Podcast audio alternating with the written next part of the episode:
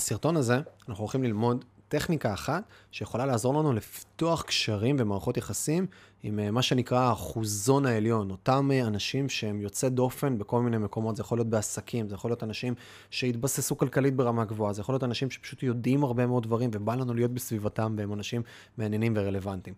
ואני עושה את הסרטון הזה ממקום של, זה אחד מהדברים שאני שם עליהם הכי הרבה את הפוקוס, בסדר? בחיים שלי, ואחד מהדברים שהכי עוזרים לי להתקדם ולקבל תוצאות בצורה אה, שהיא אה, די משמעותית ביחס לפרק זמן.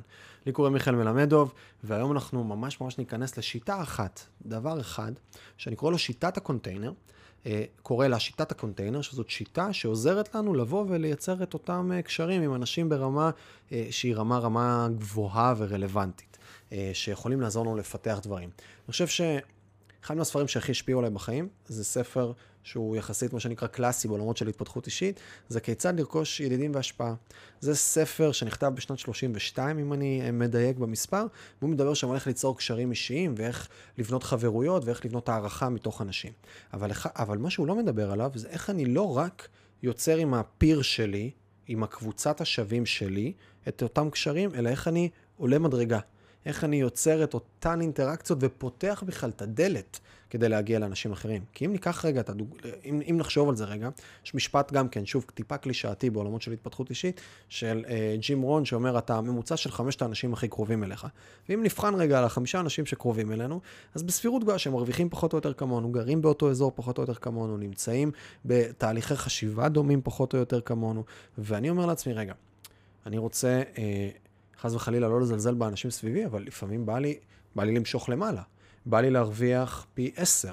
בא לי אה, לייצר חוויות חיים פי עשר ממה שאני נמצא בהם כרגע. בא לי לבוא ולהכיר אנשים מדהימים ונהדרים וחכמים ו, אה, אה, אה, ומעניינים שעשו כל מיני דברים שהם יוצאי דופן שאני יכול ללמוד מהם. ובא לי רגע למשוך את עצמי למעלה. בא לי להכיר עוד מיליה מסוים.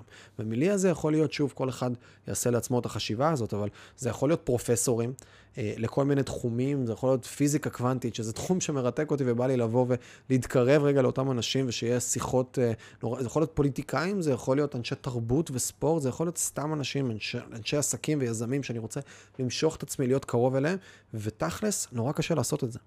כי אם תחשבו על זה, בן אדם שהוא בעל פרופיל גבוה, ש... רגע, רוצים לבוא ולהתחבר אליו, זה לא כזה טריוויאלי, כי בן אדם שהוא בעל פרופיל גבוה, פונים אליו הרבה, מדברים איתו הרבה, יוצרים איתו כל מיני אינטראקציות וכל מיני קשרים וכל מיני דברים, הרבה מאוד אנשים.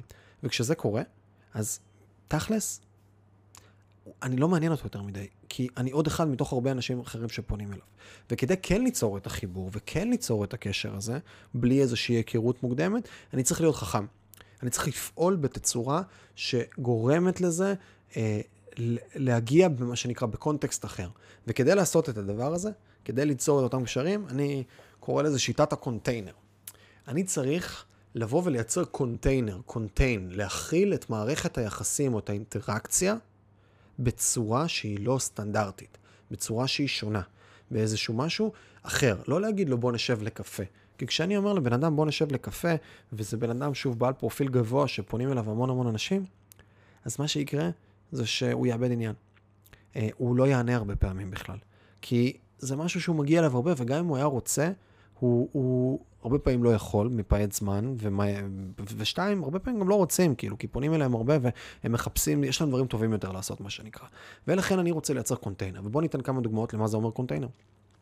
container יכול להיות, היי, שלום, אה, אני כותב ספר על 15 אה, אנשי... 15, אה, לא יודע מה, הזמרים המושמעים ביותר בישראל, או משהו בסגנון, ואני אשמח לראיין אותך לדבר הזה. אני אשמח לראיין אותך, לשבת בערך שעה וחצי, שמתוך התמלול הזה אני אכניס לתוך הספר. זה קונטיינר. פתאום שיניתי את הקונטקסט שאני מגיע לבן אדם, ואני מגיע אליו ממקום של, תקשיב, אני רוצה לעשות איזשהו משהו משמעותי, ואתה דמות רלוונטית, ואני רוצה להכניס אותך לתוך הדבר הזה. זו דוגמה אחת. דוגמה אחרת, ספר זה מורכב, כן? דוגמה אחרת זה פודקאסט. אני למשל, אחת מהאסטרטגיות או חשיבות שלי, למה הקמתי את הפודקאסט שיעורים שלא למדתי בבית ספר, שזה אחד פודקאסט שעולה כל הזמן, כי הבנתי שאני רוצה כמה סיבות, כן, אחד להביא ערך לעולם ולגרום לאנשים רגע לשמוע כל מיני שיחות שאולי הן יהיו מעניינות עם אנשים מיוחדים. סיבה שנייה היא איזשהו סטטוס, איזשהו חיבור מסוים ובניית פרסונה, פרסונל ברנד וכל מיני דברים בגזרה הזו. וסיבה שלישית שהיא יותר חזקה מכל הסיבות זה לבנות קשרים ומערכות יחסים. כי אם הצלחתי להביא אנשים רלוונטיים, מעניינים, ש, ש, שבא לי לפתוח איתם מערכת יחסים, הצלחתי להביא אותם לפודקאסט, אז יש לי פתח לבוא וליצור איתם מערכת יחסים. יצרתי קונטיינר. פודקאסט זה קונטיינר. לבוא ולהגיד לבן אדם, בוא תכתוב ספר זה קונטיינר.